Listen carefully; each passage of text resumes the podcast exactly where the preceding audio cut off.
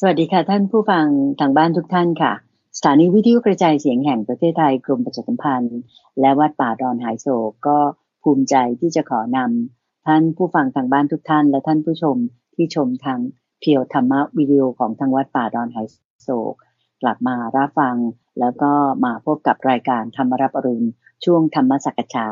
กันอีกครั้งหนึ่งนะคะเราพบกันในเช้าวันนี้เป็นเช้าของวันอาทิตย์แรกของเดือนกรกฎาคมปีพุทธศักราช2562ค่ะเป็นวันอาทิตย์ที่7กรกฎาคม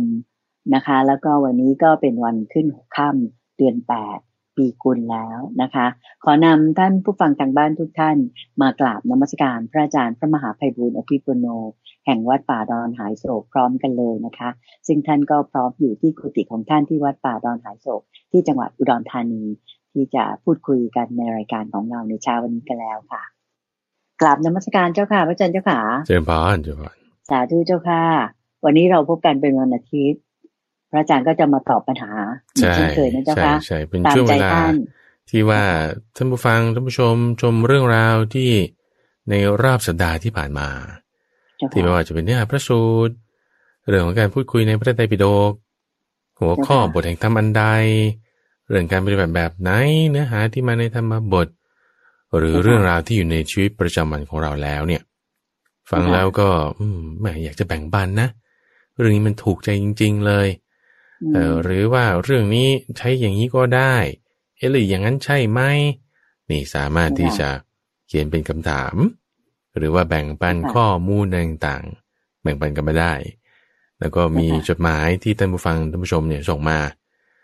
เป็นจดหมายอันนี้ก็สามารถส่งมาได้ที่วัดป่าดอนหายโศกเลขที่1หมู่8ตำบลดอนหายโศกอำเภอหนองหานจังหวัดอุดรธานีรหัสไปรษณีย์ก็41130คนที่ส่งจดหมายก็ยังมีอยู่แล้วก็หรือถ้าบอกว่าสะดวกทางเว็บไซต์ก็ไปที่เว็บไซต์ puredhamma.com ได้อันนั้นก็คือ puredhamma.com หรือทาง Facebook Fanpage เราก็มีเหมือนกันในที่ Fanpage เพียวธรรมะก็สามารถติดต่อกันมาได้เจ้าค่ะแล้วก็เราก็จะมาคุยจะถามมาหน้าจอก็ได้ใช่ไหมเจ้าค่ะพระอาจารย์ใช่ๆๆหรือแบบว่าดูในวิดีโอในคอมเมนต์จุดไหนเนี่ยใส่คอมเมนต์มาข้างใต้นี้ก็ได้หรือว่า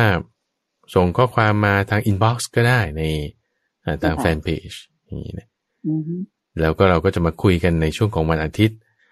ในช่วงของตามใจท่านแหละที่ว่าท่านอยากจะทราบข้อมูลเรื่องราวใดๆอาตมาภาพได้อ่านข้อมูลแล้วศึกษาหาความรู้เพิ่มเติมก็จะนำมาคุยกันกับคุณเตือนใจในช่วงของวันอาทิตย์แบบนี้เจ้าค่ะเจ้าค่ะซึ่งโยมก็มีโอกาสที่จะมาทำหน้าที่แทนท่านผู้ฟังทางบ้านหรือญาติโยมทางบ้านนะเจ้าค่ะคือมาถามคำถามหรือว่ามาร่วมสักฉากับพระอาจารย์พระมหาไพบูลย์อภิปุโนในทุกเสาร์อาทิตย์นะเจ้าค่ะส่วนวันธรรมดาตั้งแต่จันทร์ถึงศุกร์นั้นก็เป็นหน้าที่ของพระอาจารย์ที่เมตตาที่จะมาเทศสอนในเรื่องต่างๆแบ่งแยกเป็นแต่ละวันนี่เนื้อหาไม่เหมือนกันเลยอยากจะให้พระอาจารย์ย้ำกันอีกสักนิดนึงเผื่อว่าญาติโยมที่เพิ่งมาฟังรายการหรือเพิ่งรู้จักรายการของเราเจ้าค่ะนิมนต์เจ้าค่ะโดยในวันอาทิตย์อย่างนี้เราก็พูดถึงเรื่องของการตอบคำถามใช่ไหมเจ้าค่ะแล้วก็ทำไมมีความคิดว่าเวลาเราฟังธรรมเนี่ยมันไม่ใช่ว่าเป็นเรื่องที่อยู่กับวัดหรือว่าอยู่เวลาที่เราไปเข้าคอร์สปฏิบัติธรรมอะไรอย่างเงี้ยมันไม่ใช่แค่นั้นมันจะต้องแบบอยู่ในชีวิตประจำวันของเราเลยทีนี้ในชีวิตประจำวันของเราเนี่ยบางทีมันมีเรื่องราวต่างๆเนี่ยเราจะเอาธรรมะสอดแทรกเข้าไปได้อย่างไรนี่คือในวันจันทร์เนี่ยเราจะพูดถึงประเด็นนี้ตั้งชื่อช่วงว่าสมการชีวิตว่าเราจะเอาในชีวิตของเราเนี่ยธรรมะสอดแทรกไปจุดไหนได้บ้างอาจจะเรื่องครอบครัวเรื่องการเงินเรื่องการงานเรื่องความรักเราจะมีธรรมะอย่างไรอันนี้ก็เป็นหัวข้อของสมการชีวิตไปทีนี้เราก็ไม่ทิ้งเรื่องของการปฏิบัติต้องมีการปฏิบัติชนิดนั่งสมาธิอะไรเป็นรูปแบบทำยังไงอย่างเงี้ยอันนี้ก็เป็นช่วงวันอังคารที่ว่าเราจะมา1ชั่วโมงเต็มๆที่เราจะมานั่งสมาธิทำฟังเทศกันแล้วก็ปฏิบัติชนิดที่เป็นรูปแบบใครบอกโอ้ชั่วโมงหนึ่งยาวไปคุณอย่าฟังไปฟังช่วงอื่นช่วงนี้สำหรับคนที่เขาเข้าสมาธิชั่วโมงนึงนี่มันธรรมดาอยู่แล้ว เอาทีนี้โดยเฉพาะอย่างยิ่งที่วัดป่าดอนหายโศกนะเจ้าค่ะใช่โดยนักปฏิบัติการปฏิบัติของเรานี้ต้อง1ชั่วโมงเลยนั่งสมาธิก็ธรรมดาเลยอันนี้เป็นมาตรฐาน1ชั่วโมงนี้ธรรมดาทีนี้ว่าในการทำสมาธิเนี่ยก็ต้องมีรูปแบบอื่นๆด้วยใช่ไหมเช่นว่าอาจจะพิจารณาเรื่องกายพิจารณาเรื่องลมพิจารณาเรื่องอสุภะพิจารณาเรื่องการให้ทานพวกนี้รายละเอียดเนี่ยมันก็จะมีเล็กๆน้อยๆแตกต่างกันไปก็จึงต้องพูดถึงเรื่องหัวข้อธรรมะว่าหัวข้อธรรมะแต่ละอย่างที่พระพุทธเจ้าบัญญัติไว้เนี่ยท่านแจกแจงไว้เป็นยังไงยังไงรายละเอียดเป็นยังไงอันนี้เราจะมาเน้นเรื่องธรรมะแต่วันที่หนึ่งเนี่ยวันจันทร์นี่เราเน้นเรื่องของการนำไปใช้ในชีวิตประจำวันหรือในชีวิตประจำวันเราจะมีธรรมะได้อย่างไรวันที่สองนี่เราเน้นเรื่องการปฏิบัติชนิดที่เป็นรูปแบบนั่งสมาธิไปเลยวันที่สามเนี่ยเราจะมาเน้นเรื่องของตัวแม่บทคือวันพุธถูกต้องวันพุธเราจะมาเน้นเรื่องตัวแม่บทที่ว่าเราจะในหัวข้อนี้เราจะแจกแจงอะไรยังไงได้นั่นก็ชื่อว่าใต้ร่มโพธิบทใต้ร่มโพธิบทในวันอังคารเนี่ยที่เราพูดถึงการปฏิบัติธรรมเราตั้งชื่อว่าเข้าใจธรรมเข้าใจธรรมะในวันพุธก็คือใต้ร่มโพธิบท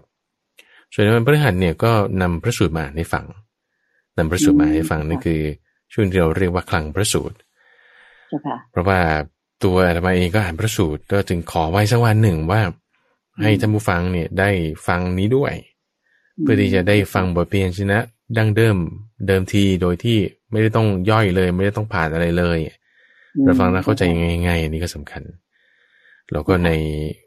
วันศุกร์ก็เป็นเรื่องเบาๆเป็นเรื่องนิทานธรรมบทเป็นเรื่องนิทานชาดกอาจจะมาเล่าให้ฟังบ้างอ่านให้ฟังบ้างอันนี้แล้วแต่เพื่อที่ให้ความรู้ของเรามีความกว้างขวางไปในส่วนที่เป็นอัตถกถาส่วนที่เป็นเรื่องราวประกอบเป็นเรื่องที่ฟังง่ายๆบางทีพ่อแม่ฟังแล้วก็ไปเล่าให้ลูกฟังบ้างอย่างเงี้ยเป็นนิทานต่างๆก็น่าสนใจดีส่วนในวันเสาร์นี่เราก็จะมาโฟกัสเจาะลงไปในเรื่องของพระไตรปิฎกไล่กันไปทีละข้อทีละหน้าทีละเล่มกันไปอย่างเงี้ยนี่คือตลอดทั้งสัปดาห์ที่เราเปลี่ยนแปลงเนื้อหามาให้ท่านผู้ฟังได้ฟังได้ชมกันเจ้าค่ะก็เรียกว่าในสัปดาห์หนึ่งนี้ก็ถ้าใครตามรับฟังรายการธรรมรับอรุณก็จะไม่เบื่อเลยนะเจ้าค่ะเพราะว่าแต่ละวันนั้นเนี่ยก็มีสไตล์หรือว่ามีเนื้อหาหัวข้อเนี่ยแตกต่างกันไปแล้วก็ทุกคืนวันศุกร์ตอน 20:00 น. ถึง 3:00 น. เราก็จะไลฟ์สดรายการของเราในช่วงขุดเพชรในพระไตรปิฎกด้วยสำหรับท่านที่ฟังทางวิทยุนี่ก็ฟังตอนเช้าเมื่อวานนี้คือเช้าวันเสาร์ 5:00 ถึง 6:00 น. นะเจ้าค่ะเจ้าค่ะก็วันนี้เป็นวันอาทิตย์ทั้งทีพระอาจารย์ก็จะสบายๆก็เรียกว่าตามใจท่านมาตอบปัญหาที่ท่านผู้ฟังได้เขียนถามมาอย่างที่พระอาจารย์บอกแล้วว่ามีทั้งจดหมายถามมาในFacebook ก็ได้หรือว่าจะแบบ inbox เข้ามาอะไรต่างๆได้หมดเลยวันนี้ก็จะเป็นคำถามที่เรียกว่าเป็นแฟนรายการอีกท่านหนึ่งนะเจ้าค่ะเพราะท่านก็โยมเชื่อว่าท่านเป็นผู้ที่ศึกษาธรรมะเยอะแล้วก็มีการปฏิบัติด้วยนะเจ้าค่ะอย่างที่เป็นผู้หนึ่งที่จะทำอย่างที่พระอาจารย์บอกเจ้าค่ะว่าการศึกษาธรรมะหรือเข้าใจปิฎกนั้นเนี่ยไม่ใช่ว่าแค่แบบจำได้หรือมาอยู่ในสมองแต่มาอยู่ที่ใจละคือปฏิบัติจริงนะเจ้าค่ะคือคุณอภิสิทธิ์วีระไวยทยะเจ้าค่ะคุณอภิสิทธิ์ถามมาในวันนี้เนี่ยโยมคิดว่าเป็นเรื่องที่ท่านอาจจะปฏิบัติร่วมกับพระอาจารย์ในวันอังคารบ่อยมากเลยดังนั้นท่านก็จะถามในวันนี้เนี่ยเป็นเรื่องเกี่ยวกับการเหมือนกับ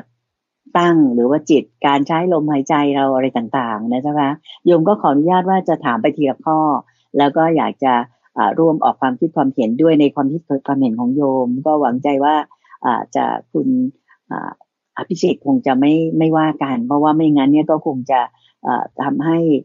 พระอาจารย์เหนื่อยอยู่องค์เดียวนะเจ้าค่ะก็คือพูดตอบมากจนเหนื่อยเกินไปนะเจ้าค่ะก็ข้อแรกคุณอภิสิทธิ์ถามมาดังนี้เจ้าค่ะว่าตั้งสติระลึกถึงลมหายใจเนี่ยหมายถึงหายใจเข้าก็รู้หายใจออกก็รู้ใช่หรือไม่อันนี้ถ้าเป็นโยมบอกว่าใช่อันนี้พระอาจารย์คิดว่าเป็นยังไงเจ้าคะโอเคอันนี้คือมาจากภาษาบาลีอยู่แล้วที่พระพุทธเจ้าตรัสไว้ในรวบรวมมันอยู่ในอานาปานสติสูตรอานาปานสติสูตรเนี่ยก็จะมีอยู่หลายจุดนะคือไอ้จุดที่ว่ารู้ลมหายใจเนี่ยอยู่ในมหาสติปัฏฐานสูตรก็มีในอานาปานสติสูตรก็มีในสังยุตตนิกายจุดอื่นๆก็จะมีทีนี้ว่าเจาะจงลงมาตรงที่คุณอภิสิทธิ์ถามถึงว่า การตั้งสติระลึกถึงลมหายใจเนี่ยหมายถึงอะไรอันนี้ท่านบอกไว้แล้วเลยนะบอกว่าคือปาชานาติคือการที่รู้ตัวปาชานาติก็คือท่านบอกว่าอย่างนี้ว่าเมื่อหายใจเข้ายาวก็รู้ชัดว่าหายใจเข้ายาวเมื่อหายใจออกยาวก็รู้ชัดว่าหายใจออกยาวเมื่อหายใจเข้าสั้นใช่ไหมก็รู้ชัดว่าหายใจเข้าสั้นทำความศึกษาว่าเป็นผู้รู้พร้อมเฉพาะซึ่งกายทั้งปวงหายใจเข้าหายใจออกสิกตินี่คือทำการศึกษาหายใจเข้าหายใจออกเพราะงั้นก็ต้องกลับไปถึงจุดที่ว่าหายใจเข้าหายใจออกในอะไรก็คือปชานาติคือรู้ชัดซึ่งว่าเราหายใจเข้ารู้ชัดว่าเราหายใจออกคำว่ารู้ชัดตรงนี้เนี่ยคือรู้ตรงนี้นั่นคือการที่เรามีสัมปชัญญะในการรู้ตัวรอบคอบสติสัมปชัญญะอย่างนี้นะคำว่าสัมปชัญญะนี่คือปชานาตินี่คือการที่เรารู้ตัวตรงนี้คือมันละเอียดลงไปเลยอ่ะคือถ้าใช้คำว่าปชานาติเนี่ยคือมันเป็นยอดของการที่เราจะมารู้ทีนี้ในภาษาไทยอย่างที่เคยบอกว่าคำว่ารู้ของเราเนี่ยมันปรากฏอยู่ในหลายๆคำมากจนกระทั่งบางทีเราใช้สับสนกันเองรู้เนี่ยมันรู้สึกหรือว่าหมายรู้หรือว่ารู้แจ้งหรือว่าความรู้คือวิญญาณหรือญาณอะไรกันแน่ที่เราพูดถึงเนี่ยเพราะนั้นมันก็จึงสับสนก็จึงเป็นคิดว่าตรงนี้แหละก็จะเป็นที่ตั้งมาคำถามของคุณพิสิทธิ์ว่าการระลึกถึงลมหายใจหมายถึงหายใจเข้าก็รู้หายใจออกก็รู้ใช่หรือไม่คือถ้าเราดูตามตัวบทมันก็ใช่อยู่แล้วดูตามที่มาในพระสูตรเนี่ยนะมันก็ใช่อยู่แล้วแต่ว่าคือบางคนเนี่ยความรู้ความเข้าใจของเขาเนี่ยมันละเอียดไม่เท่ากันเข้าใจไหมเพราะเอาเบื้องต้นเริ่มเลยเนี่ยความระลึกได้เนี่ยหมายถึงการที่เราระลึกได้คือระลึกถึงสิ่งที่ทำจำคำที่พูดแล้วแม่นานได้แค่นี้เลยระลึกเนี่ยคือคำว่าสติเนี่ยคือระลึกถึงสิ่งที่ทำจำคำที่พูดแล้วแม่นานได้ในพระสูตรเนี่ยคือท่านเอายอดตรงปชานาตินั่นเลยคือจุดที่บอกว่าจะไปเป็นปัญญาแล้วจะไปเป็นญาณแล้วเอายอดตรงนั้นเราก็ค่อยทำให้ละเอียดไปก็ได้โอเคไม่มีปัญหาที่เอาเริ่มต้นเนี่ยก็ต้องมาที่ว่าแทนที่เราจะคิดนึกถึงเรื่องอื่นๆใดๆเราก็มาคิดถึงลมหายใจของเราแค่นี้เลยระลึกได้เนี่ยก็คือคิดนั่นเองอ่ะแทนที่คุณจะคิดถึงว่าพรุ่งนี้จะไปกินอะไรวันนี้จะไปทำอะไรแล้วจะไปที่ไหนโทรกับใครเนี่ยคุณมาคิดถึงลมก็มาคิดถึงลมก็คือคิดนั่นแหละในภาษาไทยคำว่าคิดนี่ก็แบบใช้เยอะจนกระทั่งมึนๆงงๆละเหมือนกับคำว่ารู้เอาพูดง่ายๆคือเรามาสังเกตเห็นลมหายใจเอางี้ดีกว่าเรามาสังเกตลมหายใจใช้คำนี้ก็ได้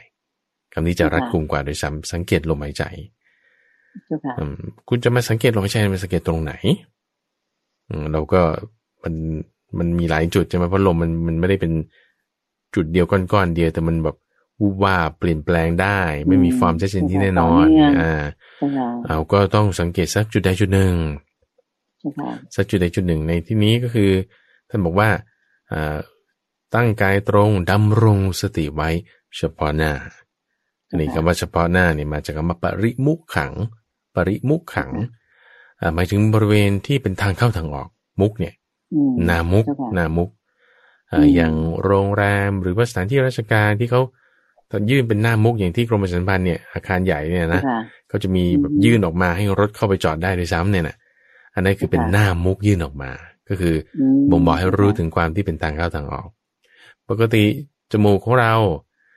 จุดที่ยื่นออกมาเพื่อบ่งบอกถึงความเป็นทางเข้าทางออกก็คือนี่เลยดั้งจมูกเรานี่แหละบางคนจะดั้งแฟบดั้งโด่งอะไรก็ตามก็ดั้งนี่แหละทีนี้ที่มันยื่นออกมาที่มันยื่นออกมาเนี่ยเพื่อเป็นทางเข้าทางออกเนี่ยเราบริเวณที่เป็นทางเข้าทางออกตรงนี้ในบริเวณนี้เพราะฉะนั้นบริเวณนี้คือโพรงจมูกสับที่ทันใจซึ่งบริเวณที่เป็นโพรงจมูกเอาจุดไหนเอาง่ายๆที่ว่าเราจะสังเกตได้ไม่ยากก็บริเวณที่มันมีเนื้อเยื่อที่ละเอียดอ่อนมีพวกรีเซพเตอร์มีพวกตัวรับสัญญาณอะไรต่างๆมากมายก็บริเวณที่เรารับรู้กลิ่นนั่นเองให้เราเอาตั้งจิตมาสังเกตเห็นลมหายใจบริเวณนั้นสังเกตเห็นบริเวณลมหายใจบริเวณนั้นแล้วก็ทำยังไง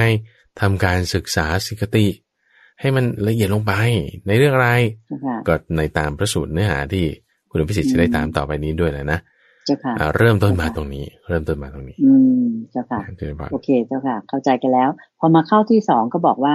คุณอภิสิทธิ์บอกว่าสามวิธีต่อไปนี้เหมือนกันหรือต่างกันนะเจ้าค่ะคือตั้งสติระลึกถึงลมหายใจหรือตั้งจิตระลึกถึงลมหายใจใช้สติกำหนดลมหายใจเจ้าค่ะจะเห็นว่ามันจะมีเรื่องของการตั้งสติตั้งจิตกับใช้สติเจ้าค่ะที่ว่าแตกต่างกันของคุณอภิสิทธิ์ที่พูดมานะเจ้าค่ะ okay. ตรงนี้ยงคิดว่าพระอาจารย์คงจะต้องแจงให้ท่านฟังท่านอื่นๆแล้วก็คุณอภิสิทธิ์ได้เข้าใจถึงความแตกต่างของสติจิตเนี่ยเจ้าค่ะโอเคก็คือมี3ส่วน เพราะว่าคนที่สังเกตลมหายใจเนี่ยก็จะต้องเห็น3ส่วนนี้แน่นอนคือลมนี่คุณต้องมาเห็นแน่นอนเห็นเทมแล้วก็นี่คือจิตแล้วก็สติจิตสติลมจิตสติลม3อย่างนี้3อย่างนี้นี่คือจุดประสงค์ที่ในคำถามนี้เลย3อย่างต่อไปนี้เหมือนกันหรือไม่สติลมหายใจจิตลมหายใจแล้วก็ต้องมีลมหายใจ3อย่างเนี้ยเราจะแบบคอมบิเนชันไหนยังไงมันถึงจะถูกจริงถ้าสับไปสับมาเนี่ยมันต้องได้6อย่างทีนี้เอา3อย่างเนี่ยคือ3จุดนี้เองคือจิตสติแล้วก็ลมคนที่ฝึกปฏิบัติไปเนี่ยก็ต้องเห็นจิตของตัวเองแล้วแน่นอนต้องเห็นลมหายใจแล้วตรงไหนมันคือสติก็ต้องสังเกตดูการสังเกตนั่นคือสติเพราะฉะนั้นจิตสติลมเนี่ยมันมาอย่างนี้ว่าเวลาเราจะไปรู้สิ่งใดสิ่งหนึ่งได้เนี่ยมันเป็นวิญญาณโอเควิญญาณนี่คือการรู้แจ้งหรือว่าการรับรู้อย่างเช่นว่าถ้าผู้ฟังได้ฟังเสียงนี้อยู่เนี่ยคุณต้องมีวิญญาณแน่นอนถ้ามันก็หลับไปแล้วหรือไม่ก็ใส่ใจไปทางอื่นแล้วหลงไปแล้วตะกี้พูดอะไรลืมไปแล้วนั่นยังไม่มีวิญญาณคุณต้องมีวิญญาณแน่นอนในอะไรเสียงที่มากระทบหูวิญญาณตอนนั้นก็เรียกเฉพาะเจาะจงว่าอะไรโสตวิญญาณเอาทีนี้เราต้องไปคุณจะไปรู้ลมอ่ะมันจะไปรู้ลมในที่นี้คือเรารู้แบบวิญญาณเลยนะแบบว่าคุณมันจะมารู้ได้คุณต้องมีกายวิญญาณไหนๆสัมผัสตรงนี้ไงสมมุติลมลมฝนลมหนาวลมร้อนมาโดนตัวเรารับรู้ถึงกระแสของลมได้เนี่ยนั่นคือคุณมีกายใช่ไหมล่ะกายมันกระทบปุ๊บคุณก็ต้องมีกายวิญญาณกายวิญญาณตัวเนี้ยมันใหญ่มากใช่ไหมเพราะมันอยู่ทุกจุดเนี่ยผิวหนังของเราเนี่ยเอาตรงไหนเอาตรงในมุขขังตรงทางเข้าทางออกตัวนี้จุดไหนที่ว่าเจาะจงมาตรงที่คุณรับรู้ถึงกลิ่นนั่นแหละคุณมาสังเกตลมตรงนี้อะไรก็ต้องมีวิญญาณแน่นอนเฉพาะเจาะจงลงไปเรียกว่ากายวิญญาณมีวิญญาณใช่ไหมวิญญาณเนี่ยไม่ใช่จิตนะทีนี้ลมหายใจคุณก็ต้องมีแล้วแต่ที่เราจะตามลมเข้าลมออกไปรู้ถึงคอถึงอกถึงท้องไม่เอาจุดเดียวนั่นคือลมหายใจแล้วใช่ปะการระลึกถึงลมตรงนี้คือสติโอเคนะเพราะฉะนั้นเนี่ยจิตของเราเนี่ยคุณใจมันไปก้าวลงตรงไหนก็ได้จิตของเราเนี่ยนะจิตเนี่ยคืออะไรคือสภาวะที่มีการสังสมความคิดนึกอะไรต่างๆนี่ก็เรียกว่าจิตจะก้าวลงในวิญญาณก็ได้จิตก้าวลงในลมหายใจกายก็ได้ได้หมดสติตรงนี้คือส่วนที่เป็นมรรคส่วนที่เป็นมรรคการระลึกได้ตรงนี้เรียกว่าสติการที่เรามาระลึกถึงลมหายใจเนี่ยเรียกว่าสติเพราะฉะนั้นสิ่งที่เราต้องเห็นเลยคือจิตสติลมต้องอยู่ด้วยกันจิตสติลมต้องอยู่ด้วยกันโอเคนะก็คือเป็นส่วนประกอบของกันและกันถูกไหมเจ้าค่ะถ้าโยมใช้คำนี้จิตในที่นี้หมายถึงลมการรับรู้จิตคุณมายึดถือวิญญาณนี้ด้วยความเป็นตัวตนใช่ไหมแล้ววิญญาณนี่คุณไปรับรู้ถึงลมวิญญาณนี่คุณไปรับรู้ถึงลมจิตคุณก็ไปด้วยถูกป่ะเพราะว่าจิตมันยึดถือวิญญาณนี้ด้วยความเป็นตัวตนมาละการที่จิตไประลึกถึงลมได้นั่นแหละคือสติเพราะฉะนั้นทำให้เขามีความเข้าใจว่าจิตสติลมเนี่ยต้องอยู่ด้วยกันโอเคก็เข้าใจถูกแล้วกูจะเอาคู่ไหนก็ได้นะใน3คู่นี้มันก็ได้2คู่ใน3คู่ก็ได้3อันนี้พอดีก็เพราะฉะนั้นถ้าตอบสั้นๆก็คือเหมือนกันนั่นแหละทีนี้เราต้องทำความเข้าใจว่าเหมือนกันเนี่ยคุณต้องแยกกันให้ได้นะจิตก็อันหนึ่งวิญญาณก็อันหนึ่งนะลมหายใจก็อันหนึ่งการระลึกได้กิริยาตรงนั้นเนี่ยคือสตินะแทนที่ว่าให้วิญญาณเราไปรับรู้เรื่องอื่นใดๆซึ่งมันเกิดแน่ล่ะเอาแทนที่เราจะไปใส่ใจในเรื่องอื่นๆเช่นเรื่องความคิดนึกนั่นนี่นอนเราวิญญาณของเรากายวิญญาณเนี่ยมันใส่ใจอยู่ลมเอามาจดจ่ออยู่ตรงนี้จิตเราตั้งอยู่ตรงนั้นทันทีละไม่ไปที่อื่นสติเกิดขึ้นทันทีทำให้เขารู้สึกว่ามันมีสติอยู่สติมันไม่ได้ไปที่อื่น จิตสติลมก็จึงรู้สึกว่าเหมือนอยู่ด้วยกันก็ถูกต้องอยู่ในที่นี้เจ้าค่ะสำหรับข้อที่3นี้คุณอภิสิทธิ์ก็ถามมาว่าการระลึกถึงลมหายใจอยู่อิริยาบถไหนก็สามารถทำได้อย่างเช่นนั่งยืนเดินวิ่งเป็นต้นใช่หรือไม่นะเจ้าคะอันนี้ยมว่าใช่อันนี้แน่นอนเพราะว่าเราหายใจอยู่ตลอดเวลานะถูกไหมยกเว้นเลยก็แค่ว่าตอนที่จะไปในขั้นอรูปฌานหรือว่าเอาเฉพาะเจาะจงเราไปเลยดีกว่าคือสัญญาเวทายตะนิโรธสมาบัติอันนั้นเนี่ยคือลมหายใจเนี่ยจะดับไปอันนี้คือระบุมาในตำราคัมภีร์นะทีนี้ว่าคนที่ทำได้เนี่ยก็คงจะอธิบายได้ในแบบหนึ่งแต่ธรรมานี้ทำไม่ได้ทีนี้ว่าถ้าเราดูแค่เฉพาะในตัวบทเนี่ยจะระลึกถึงลมหายใจไม่ได้แน่เพราะมันดับไปแล้วในสัญญาเวทายตะนิโรธถึงแม้ว่าท่านพระอานนท์เองตอนที่พระพุทธเจ้าจะปรินิพพานนั่นแหละท่านหลับตาลงแล้วท่านไล่ฌานจากฌาน1ไปจนถึงฌาน8ฌาน9นั่นน่ะสังเกตเห็นว่าลมหายใจดับไปแล้วเนี่ยยังมาถามท่านพระอนุรุทธะด้วยว่าพระพุทธเจ้าปรินิพพานแล้วหรือปรินิพพานหรือยังอย่างเงี้ยนะเพราะว่าคงจะอันนี้มาสันนิษฐานเอาว่าคงจะเห็นว่าลมหายใจเนี่ยมันไม่มีแล้วดับไปแล้วของท่านเนี่ยเพราะฉะนั้นลมหายใจนี่จะถ้าจะพูดถึงว่าในสัญญาวิทายตะนิโรธเนี่ยจะระลึกไม่ได้แน่ต้องหายไปทั้งนี้ทั้งนั้นก็มีจุดหนึ่งที่มาในพระสูตรที่บอกว่าเอาคนที่คิดว่าจะปรารถนาทำสัญญาเวทายตะนิโรธให้แจ้งได้เนี่ยก็ให้เจริญอานาปานสติตอนนี้ท่านก็มีคำนี้อยู่อาจจะแบบช่วงเข้าช่วงออกช่วงที่ดำรงอยู่เนี่ยอาจจะแบบต้องรายละเอียดเพราะคนที่ทำได้ก็คงจะทราบอยู่ทีนี้ทั้งนี้ทั้งนั้นนี่คือให้ท่านผู้ฟังเนี่ยได้ทราบถึงว่ามันมีจุดนี้อยู่ที่ว่าลมหายใจดับไปใน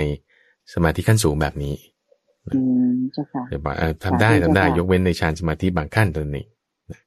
อ๋อเจ้าค่ะแล้วอิริยาบถ ที่ดีที่สุดในการระลึกถึงลมหายใจคือนั่งขัดสมาธิหรือว่านั่งขัดสมาธิใช่หรือไม่เจ้าค่ะแล้วก็อิริยาบถ ที่ไม่ควรทำการระลึกถึงลมหายใจคือตอนขับรถเพราะอาจเกิดอุบัติเหตุได้อันนี้ใช่หรือไม่นะเจ้าค่ะอันนี้ถ้าเกิดเป็นทางความคิดของโยมเองเนี่ยโยมคิดว่าที่บอกว่าอิริยาบถที่ดีที่สุดในการระลึกถึงลมหายใจก็คือนั่งขัดสมาธิก็คือเราเหมือนกับนั่งสมาธิอย่างเป็นทางการเนี่ยโยมคิดว่าน่าจะใช่อันนี้นะเจ้าค่ะว่าถูกต้องส่วนเรื่องที่ว่าอิริยาบถใดอิริยาบถที่ไม่ควรจะระลึกถึงลมหายใจคือตอนขับรถเพราะอาจจะเกิดอุบัติเหตุได้เนี่ยโยมคิดว่าตอนโยมขับรถเองนี่โยมก็ตั้งสติมากกว่าไประลึกถึงลมหายใจนะเจ้าค่ะอาจารย์เข้าใจเจ้าค่ะคือข้อนี้มันอยู่ที่ความชำนาญของคนถ้าสมมุติว่าเรานั่งสมาธิแล้วเรานึกถึงลมแล้วเราทำได้เนี่ยเราก็คิดว่าตอนนั้นมันทำดีที่สุดอยู่แล้วไงเข้าใจไหมเพราะว่าอันนี้ควรจะทำดีที่สุดเพราะฉันทำได้ดีที่สุดในเวลาที่ฉันนั่งผมก็ถูกของคุณเพราะว่าคุณทำได้ดีที่สุดในเวลานั้นเข้าใจไหมแต่เวลาที่คุณเราต้องใส่ใจไปในเรื่องอื่นเช่นการทำงานการขับรถเนี่ยโอ้ยฉันทำลมหายใจได้ไม่ดีเลยฉันก็เลยคิดว่า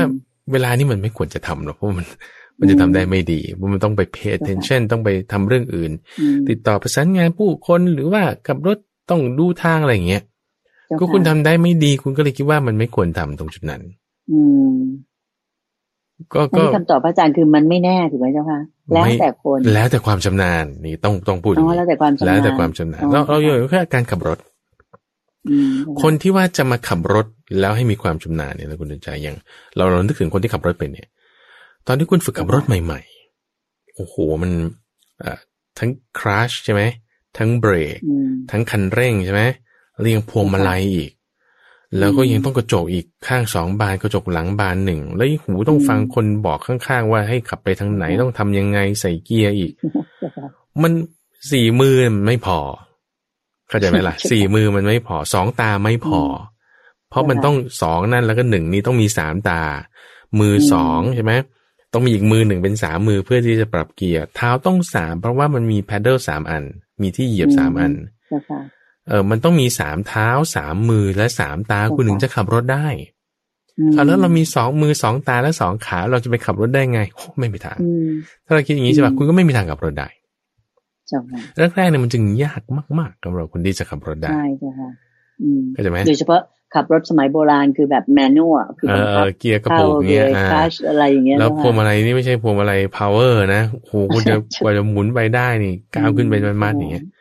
มันยากมันสำหรับคนที่ไม่เป็นมันยากแต่ว่าพอคุณฝึกเดินหน้าถอยหลังไม่กระตุกแล้วใช่ป่ะก็ฝึกจอดเข้าสองจอดเข้าแล้วคุณก็ฝึกขึ้นสะพานขึ้นสะพานเสร็จปุ๊บคุณก็ออกถนนใหญ่บ้างขับทางไกลบ้างขับคนเดียวบ้างขับตอนรถติดบ้างขับตอนรถโล่งๆบ้างขับต่างจังหวัดบ้างขับไปคนเดียวขับกับเพื่อนบ้างอย่างเงี้ยนะสมัยต่อมาบางคนนี่คืออันนี้ไม่ได้ว่าจะแนะนำให้ฟังนะขับรถนี่ขับมือเดียวได้อีกขาหนึ่งก็เน็บโทรศัพท์ไว้พูดโทรศัพท์สมัยยังไม่มีไม่มีบลูทูธอะไรต่างใช่ไหมแล้วก็ยังสามารถเลี้ยวถูกทางได้แล้วก็คุยกับคนที่อยู่ในโทรศัพท์นินทาเพื่อนอีกทำได้หลายอย่างยังทำได้หลายอย่างดูทางไปด้วยคนนั่งๆก็คนนั่งข้างๆเราก็ยังพูดกับเขาได้อีกในบางเรื่องคือถ้าหูฟังคนที่เขาพูดโทรศัพท์อยู่ใช่ไหมปากบางทีเรายังคุยกับคนข้างๆฟังคนข้างๆบ่นบอกทางหรืออะไรก็แล้วแต่ยังทำไปด้วยได้ในเวลาที่พร้อมๆกันทำไมคุณทำได้เมื่อชำนาญแล้วคุณมีความชำนาญแล้วถูกไหมคุณมีความชำนาญแล้วคุณก็ทำได้เพราะฉะนั้นตรงนี้มันจึงเรื่องของความชำนาญเท่านั้นเลยคุณใจเรื่องของความชำนาญคนที่เขาชำนาญแล้วเนี่ยนะเขาทำได้ในทุกอิริยาบถเดินยืนนั่งนอนไม่ใช่เฉพาะนั่งทำงานก็คิดได้อย่างคนที่มีความชำนาญถามเคยถามหลวงพ่อนี่ท่านบอกว่าเราจะรู้ลมอ่อนๆอยู่ตลอดเวลาที่ว่าเวลาเราทำงานขับรถเดินทางพูดคุยปรึกษาการงานประชุมคุณจะรู้ลมอ่อนๆอยู่ตลอดเวลาคำว่ารู้ลมอ่อนๆเนี่ยคือคุณมีสติตั้งเอาไว้อยู่แต่ว่าไม่ได้จะมาโฟกัสที่สตินี้อย่างเดียวในเรื่องของลมหายใจattention หรือว่าการเอาใจจดจ่อเราก็จะขยายกว้างขวางออกไปอ่ะเจ้าค่ะในเรื่องอื่นๆด้วยแต่เรารู้ลมอยู่ได้อันนี้ทำได้ตลอดเวลาเพราะฉะนั้นที่ว่าแบบไม่ควรทำเนี่ยคือหมายความว่าทำได้ไม่ดีหรือเปล่าจึงคิดว่าไม่ควรทำเพราะมันทำได้ไม่ดีหรือว่ากลัวที่จะเกิดอุบัติเหตุแต่ถ้าเราฝึกทำได้อย่างดีเนี่ยมันทำได้อยู่แล้วก็มันต้องอาศัยการฝึกนี่คือชั่วโมงบินบ้างความชำนาญบ้างลองทำดูจุดนี้เป็นยังไงเอาตรงนี้ไม่ได้ก็ปรับแก้เอาก็จะค่อยเกิดความชำนาญขึ้นเจ้าค่ะสาธุเจ้าค่ะข้อถัดไปนะเจ้าค่ะคุณอภิสิทธิ์ถามว่าการระลึกถึงลมหายใจทางคุณอภิสิทธิ์เข้าใจว่ามีอยู่2ระดับนะเจ้าคะคือระดับที่ยังไม่ได้สมาธิกับระดับที่ได้สมาธิแล้วนะเจ้าคะในช่วงที่มีการระลึกถึงลมหายใจแล้วทำการพิจารณาธรรมต่างๆอย่างเช่นพิจารณาความนึกคิดพิจารณาความตายเป็นต้นเนี่ยนะเจ้าคะไปพร้อมๆกันเนี่ยควรทำก็ต่อเมื่อได้ระลึกถึงลมหายใจไปถึงขั้นที่ได้สมาธิแล้วใช่หรือไม่เจ้าค่ะอาจารย์เจ้าค่ะจะต้องว่าใช่ใช่ใช่จะต้องมีสมาธิก่อนก็สติกับสมาธิเนี่ยเป็นคนละอย่างกันอันนี้แน่นอนการที่เราระลึกถึงคำว่าระลึกถึงนี่คือสติแล้วนะโดยใช้ลมหายใจเป็นเครื่องมืออานาปานสติเนี่ยชื่อเขาบอกอยู่แล้วระลึกถึงลมหายใจก็คืออานาปานสติก็คือการใช้ลมหายใจเป็นเครื่องมือให้เกิดสติกับสมาธินี่ก็คือคนละอย่างกันตรงไหนตรงที่ว่าตอนที่เรามีสติแล้วเนี่ยบางทียังไม่มีสมาธิใช่เจ้าค่ะจริงยังไม่มีสมาธิสมาธิคืออะไรต่างกับสติยังไงสมาธิคือความที่จิตเป็นอารมณ์เดียวความที่จิตเป็นอารมณ์เดียวคือเรื่องบริขารเช่นสัมมาทิฏฐิสัมมาสังกัปปะสัมมาวาจาสัมมากัมมันตะสัมมาอาชีวะสัมมาวายามะสัมมาสติจัตยาเนี่ยแวดล้อมจิตที่เป็นหนึ่งจิตที่เป็นหนึ่งนั้นน่ะคือสัมมาสมาธิคือสัมมาสมาธิเพราะฉะนั้นสติกับสมาธินี่คนละอย่างกันสติคือความระลึกได้ตอนที่เราระลึกได้จิตของเราเนี่ยก็จะค่อยระงับลงตอนที่มันยังไม่ระงับลง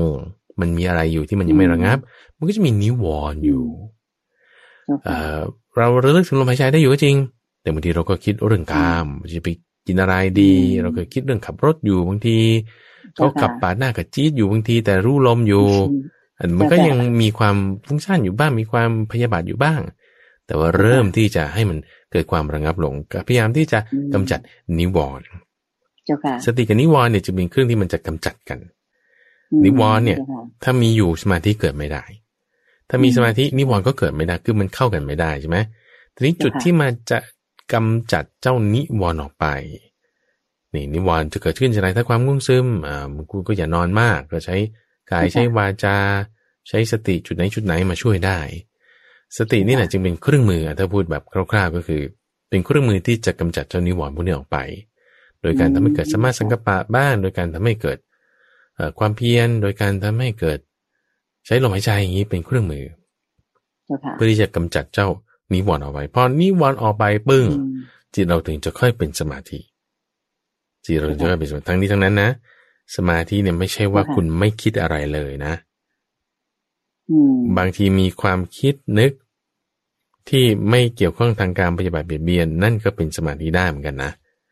คือคนจะเข้าใจผิดนะคุณใจว่าสมาธิเนี่ยต้องแบบนิ่งเหมือนทะเลไม่มีคลื่นเลยเรียบกริบไม่มีความคิดนึกใดๆเลยนะก็ถึงจะเรียกว่าสมาธิก็ถูกอยู่แต่ถูกครึ่งเดียวเพราะว่าสมาธิชนิดที่มีความคิดเนี่ยก็มีอย่างเช่นว่าถ้าเราจะดูในชีวิตประจำวันของเราอย่างเงี้ยเวลาที่เราทำข้อสอบเงี้ยสอบจากชั้นประถม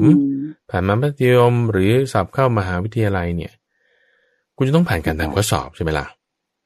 ถ้าบอกว่าเด็กที่เขาทำข้อสอบเนี่ยเขาไม่ได้เอาใจจดจ่ออยู่กับเนื้อหาข้อสอบอย่างเดียวอ่ะมันเขาต้องคิดโจทย์คณิตศาสตร์ต้องคิดโจทย์เคมีต้องคิดโจทย์ฟิสิกส์อย่างเงี้ยต้องเขียนคำตอบต้องปักธงในการเขียนคำพิพากษาอะไรเงี้ยในวิชานิติศาสตร์รัฐศาสตร์อะไรเงี้ยกี่วิเคราะห์งานเนี่ยเขาต้องคิดแน่นอนทีนี้ในความคิดของเขาเนี่ยถ้าเขาไม่ได้เอาใจจดจ่อเข้ามาได้เลยนี่นะโหนี่เขาสอบไม่ผ่านแน่นอนแต่ก็เขียนเรื่องอาหารเขียนเรื่องอะไรลงไปที่มันไม่ได้เกี่ยวข้องมันก็เป๋ไปเรื่องอื่นใช่ไหมเพราะงั้นการที่เขาเอาใจจดจ่อมาเรื่องที่เขาทำอยู่นั้นได้เนี่ยนั่นเป็นสมาธิแน่นอนนั่นเป็นสมาธิแน่นอนสมาธิชนิดที่มีความคิดนั้นมีเนี่ยจะพูดก็คือในฌานที่หนึ่งยังมีวิตกวิจารวิตกวิจารนี่คือเรื่องของความคิดแล้วอะไรเป็นความคิดชนิดที่มันจะไม่ใช่สมาธิภายในสมาธิเนี่ยเป็นระดับที่ไม่มีความคิดระดับที่มีความคิดที่เป็นสมาธิแล้วระดับความคิดที่ไม่ใช่สมาธิเราต้องออกตรงนี้ออกไปเช่นความคิดในทางการพยาบาทเบียดเบียนคิดว่าฉันจะไปนอนที่ไหนขี้เกียจกินอะไรดีอันนี้เป็นคือตัวทั่วไปนะจะเป็นความคิดที่เป็นในทางการเราเอาพวกนี้ออกไปแต่ถ้าคิดไปในทางที่ว่าฉันจะไปทำบุญที่ไหนให้ทานยังไงดีมาคิดเรื่องธรรมะปฏิจจสมุปบาทเป็นยังไงคิดใคร่ครวญว่าโอ้เนี่ยพ่อแม่นี่มีบุญคุณมากนะคิดถึงประวัติพระพุทธเจ้าคิดถึงเรื่องที่ฉันไปทำความดีจุดใดจุดหนึ่งมาเป็นอาสาจิตอาสาอย่างเงี้ยโอ้นี่เรื่องแต่ดีๆงั้นเลยนะนี่เป็นสมาธิแน่นอนเป็นความคิดชนิดที่เป็นวิตกวิจารณ์ในขณะที่คุณมีความคิดพวกนี้คุณรู้ลมหายใจไปด้วยได้ไหมได้อยู่แล้วเพราะมันคนละเรื่องกันลมหายใจก็กายไงความคิดก็เป็นสมองไงมันคนละเรื่องกันมันก็ไปกันได้มันคนละระนาบกันเพราะฉะนั้นเนี่ยเวลาที่เราคิดนี่ต้องแยกก่อนว่าคิดไม่ดีหรือคิดดีถ้าคิดไม่ดีอันนี้ไม่ได้ไม่ดีอย่าไปมีมันแทนที่เราจะไปคิดนึกระลึกถึงเรื่องพวกนั้นคุณทำความเพียรในการที่จะไม่คิดเรื่องพวกที่ไม่ดีนั้นแต่มาคิดถึงเรื่องที่ดีๆแต่การทำความเพียรนั้นน่ะเป็นสัมมาวายามะสติที่คุณจะระลึกถึงเรื่องที่ดีๆได้ไม่ระลึกถึงเรื่องที่ไม่ดีก็ได้นี่สตินั้นคือสัมมาสติเกิดขึ้นระลึกถึงขึ้นละเพราะฉะนั้นที่ว่าสมาธิสติชนิดที่ว่ายังตอนที่แบบพยายามจะทำพยายามจะระลึกเนี่ยมันคือมันยังระลึกไม่ได้แต่สติมีแล้วนะสติมีแต่ยังทำความเพียรได้ไม่เต็มที่นิวรณ์มันก็ยังมีมันก็จะเป็นแบบนี้จนกระทั่งเรากำจัดเจ้านิวรณ์นี้ออกไปหมดก็จิตถึงจะเริ่มเป็นสมาธิขึ้นมาเจ้าค่ะมันก็จะไล่กันเป็นขั้นมาแบบนี้เจ้าค่ะเป็นขั้นเป็นตอนอย่างที่พระอาจารย์เล่ามานะเจ้าค่ะใช่ใช่ทีนี้ข้อคิดเห็นถัดไปของคุณท่านผู้ถามนะเจ้าค่ะก็คือคุณอภิสิทธิ์เนี่ยก็ถามมาดังนี้เจ้าค่ะว่าในช่วงที่มีการระลึกถึงลมหายใจแล้ว ทำการพิจารณาเรื่องต่างๆอย่างนึกคิดไปถึงเรื่องความตายอย่างนี้เป็นต้นเนี่ยนะคะไปพร้อมๆกันเนี่ยควรทำก็ต่อเมื่อระลึกถึงลมหายใจไปถึงขั้นที่ได้สมาธิแล้วถึงจะมาค่อยคิดค่อยควรทำอันนี้ใช่หรือไม่นะเจ้าคะแล้วการระลึกถึงลมหายใจเนี่ยยังไม่ถึงในระดับที่ได้สมาธิอยู่ในสภาพที่เรียกว่าล้มลุกคลุกคลานคือยังระลึกถึงลมหายใจได้บ้างไม่ได้บ้างหลุดไปหลุดมาเนี่ยเจ้าคะการกำหนดว่าหายใจเข้าแล้วหายใจออกหนึ่งครั้งคือหนึ่งรอบของหายใจเนี่ยเมื่อเราลึกถึงลมหายใจไปได้สัก3รอบลมหายใจแล้วก็หลุดไปคิดเรื่องอื่นอย่างเงี้ยเจ้าค่ะมันก็เหมือนกับแล้วก็ไปคิดเรื่องอื่นสักพักก็ดึงจิตกลับมาอีกแบบเราลึกถึงลมหายใจสัก6รอบอะไรอย่างเงี้ยเจ้าค่ะแล้วหลุดไปอีกอะไรอย่างเงี้ยเจ้าค่ะอันเนี้ยการระลึกถึงลมหายใจที่อยู่ในสภาพล้มลุกคลุกคลานอย่างนี้เนี่ยเป็นช่วงที่คุณอภิสิทธิ์บอกว่าไม่ควรที่จะมาคิดใคร่ควรพิจารณาธรรมต่างๆใช่หรือไม่เจ้าค่ะพระอาจารย์เจ้าค่ะมันอันนี้คือเทคนิคที่คุณอภิสิทธิ์พยายามจะพูดถึงก็คือว่าพยายามทำจิตให้เป็นสมาธิก่อนแล้วก็เอาสมาธิเนี่ยไปในการพิจารณาแบบนี้ก็ได้ไม่มีปัญหาอันนี้คือเรื่องที่เราเอาสมาธินำปัญญาเอาสมาธิก่อนแล้วพอได้สมาธิแล้วก็ให้เกิดปัญญาในการพิจารณาขึ้นมาอย่างนี้ได้ในขณะเดียวกันก็จะมีแนวทางที่เราทั่วๆไปเราทำอย่างนี้นะใช่ไหมใช่ใช่ใช่ก็ถูกต้องไม่มีปัญหาเจ้าค่ะพอทำสมาธิได้แล้วก็ค่อยวิปัสสนาคือเริ่มพิจารณาใช่ใช่กายอะไรอย่างเงี้ยใช่ใช่หรือเอาสมาธินำเอาไปเอาปัญญานำก็ได้เอาปัญญานำก็ได้แต่คือในถ้ามันจะไม่ผิดในสังยุตตนิกายนะคุณชัยที่ท่านพระอานนท์ได้กล่าวเอาไว้หรือพระพุทธเจ้ากล่าวไว้แล้วท่านพระอานนท์แบบว่าย้ำอีกครั้งหนึ่งนี่แหละนะที่พูดถึงว่าเราสมาธิหรือปัญญาเอาสมถะเอาเข้าไปเอาสมถะหรือวิปัสสนาเนี่ยเอาอะไรนำอะไรก็ได้ในที่นี้ถ้าเราพูดถึงว่าเอาสมถะนำวิปัสสนาคุณก็ทำสมถะได้ก่อนแล้วคุณก็ไปทำวิปัสสนาหรือคุณจะทำวิปัสสนาแล้วให้เกิดสมถะก็ได้เหมือนกันเอาวิปัสสนานำก็ได้ใช่เพราะฉะนั้นในจุดขั้นที่จะบรรลุธรรมเนี่ยจึงมี2อย่างสำหรับคนที่จะบรรลุขั้นอรหันต์เลยนี่นะก็จะมีเรียกว่าอุปโตภาควิมุตติอุปโตภาควิมุตติก็คือต้องมีธรรมสองส่วนคือสมถะด้วยและวิปัสสนาให้มันแบบเอาสมถะนำมาแล้วก็ทำให้เกิดปัญญาขึ้นมาอุปโตภาคสองส่วนเสมอกันในลักษณะที่อาสวะจะเกิดขึ้นไม่ได้โอเคหรือในส่วนที่สองคือเรียกว่าปัญญาวิมุตติปัญญาวิมุตติเนี่ยคือการหลุดพ้นด้วยปัญญาก็คือเอาวิปัสสนานำหมายความว่าคุณพิจารณาเลยพิจารณาจนกระทั่งแบบว่ามันวางแล้วจุดนี้ตรงจุดที่วางเนี่ยจิตจะสงบพอมีความสงบถึงระดับที่พอๆกันกับปัญญาที่คุณพิจารณาน่ะแล้วก็พอๆกันในลักษณะที่จะไม่ให้เกิดอาสวะได้อีกปุ่มนั่นก็คือบรรลุทำได้นี่คือปัญญาวิมุตติเพราะฉะนั้นเทคนิคตรงนี้ก็คือมีสองทางเลือกว่าในขณะที่ฉันพยายามทำจิตให้สงบพยายามทำจิตให้สงบก็ทำจิตให้สงบไปทีนี้พอสงบแล้วมันเริ่มจะฟุ้งซ่านไปอีกอย่างนี้ใช่ไหมหรือมันถ้ามันจะไปในทางที่ว่าจะขี้เกียจไปแล้วจะเป็นง่วงซึมไปแล้วหรือไปในทางที่จะฟุ้งซ่านขึ้นแล้วเราก็แทนที่จะทำอยู่ในความสงบนั้นคุณไปพิจารณาเลยคุณไปพิจารณาในลักษณะว่าผมคนเล็บปันหนังพิจารณาความน่าเกลียดความไม่สวยงามอะไรไปเจ้าค่ะอ้าวในทางตรงกันข้ามที่ว่าคุณพิจารณาอยู่นั้นเนี่ยถ้าคุณพิจารณามาถูกทางทำสมาธิวิปัสสนาเสมอกันปุ๊บมันจะวางจิตเราจะระงับลงเห็นความเน่าเปื่อยโอ้โหไม่ไหวแล้ววางมืมเนี่ยมันจะนิ่งไปไอ้ความนิ่งที่เกิดขึ้นเนี่ยเพราะว่าสมถะวิปัสสนาเนี่ยมันเสมอกันแล้วคุณแบบว่าสมูทแล้วนิ่งแล้วเย็นแล้วสมดุลแล้วใช่มีสมดุลเรียบร้อยแล้วอันนี้ก็คือดีรักษาไปเลยทีนี้ในความสมดุลนี้แล้วถ้ามันจะขี้เกียจไปอีกแสดงว่าสมถะมันหนักไปเอาคุณก็ต้องไปเพิ่มวิปัสสนาหรือถ้ามันจะฟุ้งซ่านไปเราก็ต้องมารักษาความสงบให้มันมากขึ้นหรือถ้ามันฟุ้งซ่านไปที่มันจะแบบไปคิดนึกเรื่องนั้นเรื่องนี้เราให้มันพิจารณาไปในกายฟุ้งซ่านไปในกายซะแทนที่จะฟุ้งไปเรื่องอื่นมาฟุ้งไปในกายดีกว่าตรงนี้คือจุดที่เรียกว่า แทนที่จะฝืนทำจิตให้สงบบางทีมันก็ไม่ได้คนที่ถ้ามีราคะโทสะโมหะกล้าเนี่ยการทำจิตให้สงบบางทีของเขาอาจจะยากในปฏิปทาที่เรียกว่าเป็นทุกขาปฏิปทาเนี่ยพระพุทธเจ้า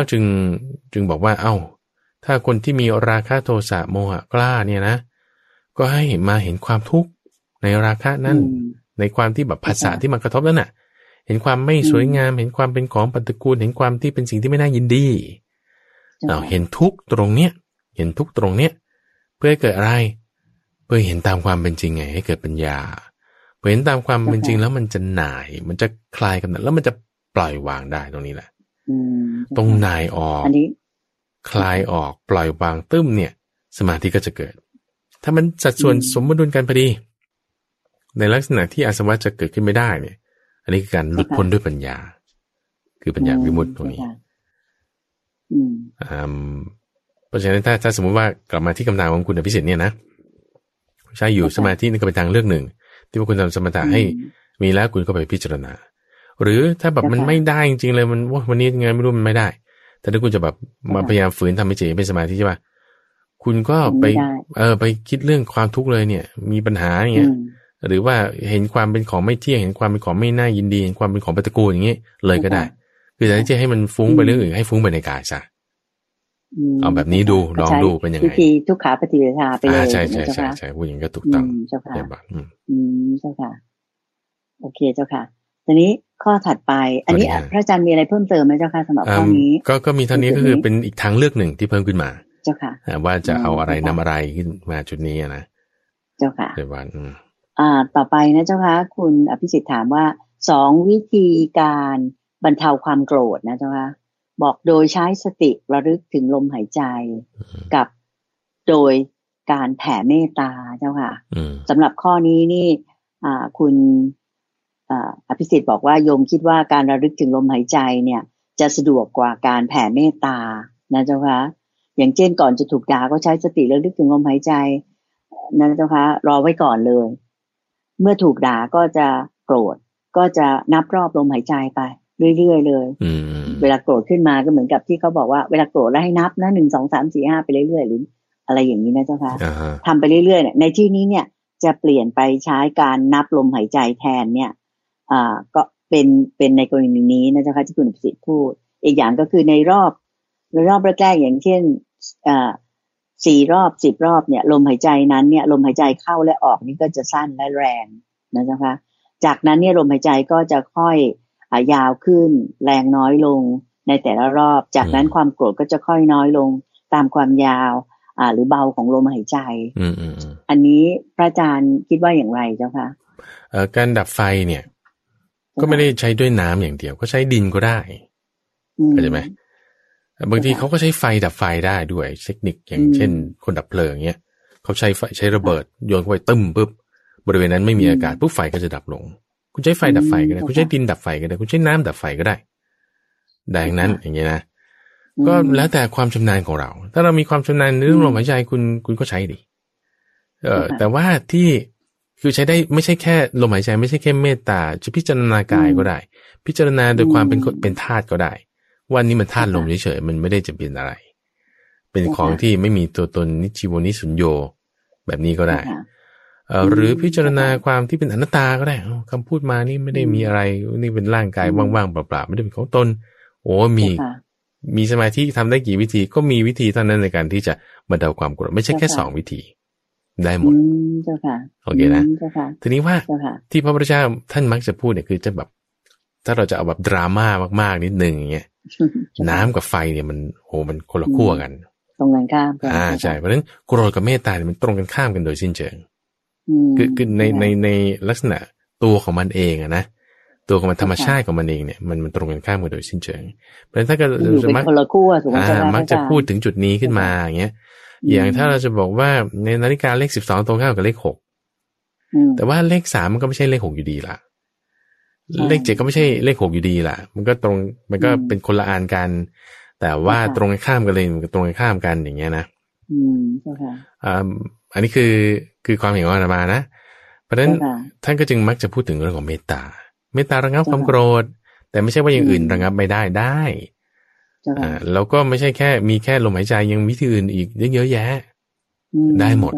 ประเด็นคือตรงนี้คุณใจเจ้าค่ะเวลาที่เขาด่าเราเนี่ยเราจะบอกเดี๋ยวขอนั่งสมาธิก่อนสัก5 นาทีแล้วค่อยใส่กันไม่มีไม่ได้เวลาเขาขับรถปาดหน้าเราเนี่ยเอาใส่กันเลยจังหวะนั้นมีรูนิดเดียวปุ๊บมันใส่เข้ามาโอ้โหมาได้ไงวะเขาเรียกคนหัวร้อนนะเจ้าค่ะตอนนี้คนหัวร้อนมีศัพท์คำนี้แล้วก็ขับรถนี่ไม่ได้เลยลงมาแย่เลยลืมลมโหลืมลมทำไงเนี่ยมันก็ไม่ได้คุณจะมารอให้คุณมาเพ่งลมหายใจมันไม่มีเจ้าค่ะเพราะฉะนั้นเราต้องมีสติอยู่ตลอดมีสติอยู่ตลอดถ้าเราจะแบบคิดว่าเกิดปัญหาแล้วคุณจะไม่ค่อยทำนั่นคือช้าเกินไปเราต้องทำมาก่อนอยู่แล้วซึ่งถ้าเราจะมาคิดว่าใช้ลมหายใจเนี่ยเพราะว่าเกิดขึ้นปุ๊บเราค่อยนับเอาอันนั้นคุณชาคุณควรจะต้องรู้ลมหายใจตั้งแต่ก่อนแล้วด้วยซ้ำตั้งแต่ออกจากบ้านแล้วตั้งแต่ตอนก่อนนอนแล้วตั้งแต่เมื่อวานนี้แล้วโอ้ตั้งแต่ชาติที่แล้วแล้วไหมคุณจะต้องมารู้ลมหายใจคือรู้ตอนนี้จะบอกว่าช้าเกินไปก็ใช่อยู่แต่ถ้าเราไม่ทำตอนนี้เรายิ่งช้าเกินไปเราทำตอนนี้เลยเราควรจะเริ่มทำตั้งแต่เมื่อวานนี้แล้วเอาเมื่อวานนี้ลืมไปงั้นทำวันนี้ก็ได้อย่างเงี้ยนะขอให้เริ่มใช่ไหมเจ้าค่ะใช่ให้มีอยู่ตลอดฝึกทำให้มีความชำนาญพอเราทำอยู่เรื่อยๆเนี่ยเราจะเห็นแง่มุมต่างๆเยอะแยะมากคุณชัยลมแรงลมค่อยลมเบาการทำงานรู้ลมไปด้วยมันยังไงแล้วก็เวลาโกรธมีผัสสะต่างๆเกิดขึ้นรู้ลมไปได้ยังไงบางทีมันไม่ระงับบางทีในขณะที่โกรธแต่รู้ลมอยู่สมาธิยังไม่เกิดแต่สติมีอยู่อย่างนี้เป็นต้นนี่เหมือนกับท่านปริเทียบไว้กับสัตว์6ชนิดผูกไว้อยู่กับเสาเกิดเสาหลักอย่างเงี้ยพยายามดึงอยู่เช่นก็เอาลิงเอาจระเข้เอานกเอาสุนัขบ้านเอาสุนัขป่าเอาจระเข้มาผูกไว้กับด้วยเชือกใช่ไหมแล้วเอาปลายเชือกด้านหนึ่งไปผูกกับเสาจระเข้มันก็พยายามจะลงน้ำนกก็พยายามจะบินขึ้นฟ้าสุนัขก็พยายามจะเข้าบ้านต่างๆเนี่ยมันก็พยายามจะดึงไปบ้านสุนัขป่าด้วยนะคะมันก็พยายามจะดึงไปในขณะที่มันดึงไปเนี่ยเชือกก็จะตึงขึ้นเสาก็จะได้รับแรงดึงนี่คือสำคัญไปทางเอ็นไปทางด้านนู้นใช่ด้านไหนสักด้านใดด้านหนึ่งที่มันดึงไปประเด็นก็คือว่าในขณะที่เราตั้งสติเสาเนี่ยท่านเปรียบไว้เหมือนกับสติสัตว์6ชนิดเปรียบไว้เหมือนกับผัสสะต่างๆเราได้ยินเสียงเพราะเสียงนี่ต้องเป็นสุนัขบ้านแน่เจ้าของเรียกสุนัขมันก็จะกลับเข้าหมู่บ้านใช่ไหมสุนัขมันก็จะดึงตึงขึ้นมาเชือกก็จะตึงปึ้งขึ้นมาเสาก็จะรับแรงดึงขึ้นมาโอเคแต่ในขณะที่ว่าเราไม่ลืมลมหายใจเราไม่ลืมอะไรก็ตามที่เราใช้เป็นเครื่องมือสติที่เราตั้งขึ้นเชือกมันก็ตึงอยู่เราก็ได้ยินเสียงอยู่แต่เราไม่ลืมลมโอเคไหมเราได้ยินเสียงอยู่แต่เราไม่ลืมลมเราได้ยินเสียงอยู่แต่เราไม่ลืมลมให้เรามาพูดอีกครั้งหนึ่งเอาแสดงว่าคุณสามารถได้ยินเสียงในขณะที่รู้ลมได้ด้วยเหรอก็ใช่สิได้เจ้าค่ะก็ใช่สิ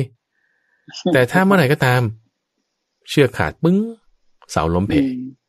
นั่นคือคุณลืมลมแล้วเสียงของใครเรียกโอ้มันเสียงด่าดิโหมันชื่อพ่อเราเนี่ยนี่ตายแล้วฉันต้องด่ามันอย่างนี้เราก็จะคิดต่อว่าฉันต้องด่ากลับมันอย่างนี้ด่าคำนี้มันจะแสบดีอย่างเงี้ยใช่ไหมเอ้าลมหายไปไหนแต่ถ้ายังไม่ลืมลมนะถ้ายังไม่ลืมลมใช่ไหมเดี๋ยวคิดถึงลมก่อนยังไม่ลืมลมปุ๊บเนี่ย